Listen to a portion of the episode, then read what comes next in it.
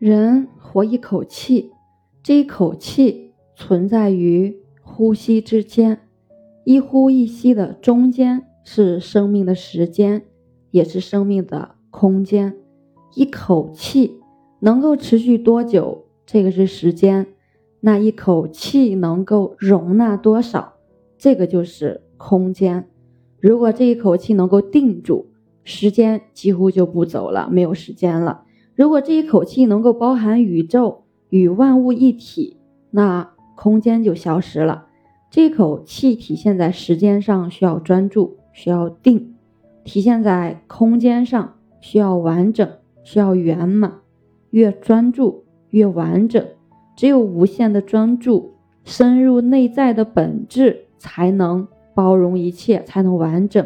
越完整越专注，一切都是你，这是完整。一切都是你，你又如何不专注呢？所以呼吸呀，是交换，是循环，是来回，是出入，是新陈代谢。呼就是将旧的已经被使用过的。不再具有活力的气从一个空间排向另外一个空间。然而，即便在这个空间里不再具有活力，但是当它去另外一个空间，又可以恢复它的活力。呼，对于这个空间来说是一个自我净化、清理杂质、保持活力的过程；但对于另外一个空间，它却是吸入新的，吸入了未被使用的。吸入具有活力的气，是一个包容、接纳、自我扩展、认识未知的过程。这个空间所谓的呼，在另外一个空间却是吸，在这个空间所谓的吸，却是另外一个空间的呼。所以我们要知道，呼吸呢是一个双向循环的一个过程。你呼出的一口气会被大自然吸收。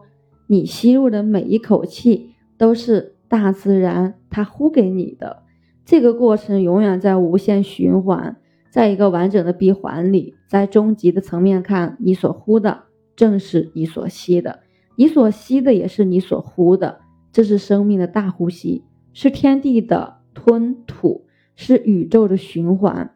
呼吸就是我们生命的动力，生命是在我们一呼一吸中产生的。生命的周期叫做气数，一口气持续的时间越长，生命的周期就越长；一口气包含的容量越大，生命的体验它就越完整。没有呼吸就没有生命，在这个空间没有了呼吸，就会在另外一个空间开启呼吸。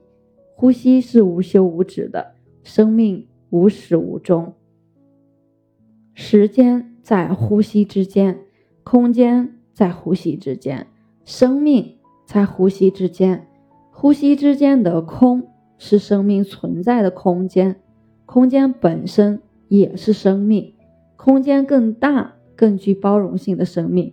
空间呢，不需要人类，但人类是需要空间的。没有空间的人就没有生命活力。人类是空间的寄生物，随时在吸入着空间的生命力。你的呼吸在不断塑造你的生命空间，所以关注你的呼吸，也就是在关注你塑造生命空间的过程。你吸入的是紧张，你的生命就紧张；你吸入的是放松，你的生命状态是放松的；你吸入的是清净，你的生命状态就是清净的；你吸入的是麻木，那你的生命它就是麻木的；你吸入的是昏沉。你的生命就是昏昏沉沉的，真正的呼吸不是你鼻子的呼吸，那是外呼吸，是浅表的，是不完整的。真正的呼吸要包含到表里，覆盖内外，是一个完整的，是你整个的身体、整个的心灵吐故纳新的过程，是你的生命空间与其他生命空间的能量交换。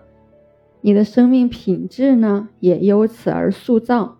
所以，关注你塑造自我生命的过程，就是提高生命体质的唯一方法。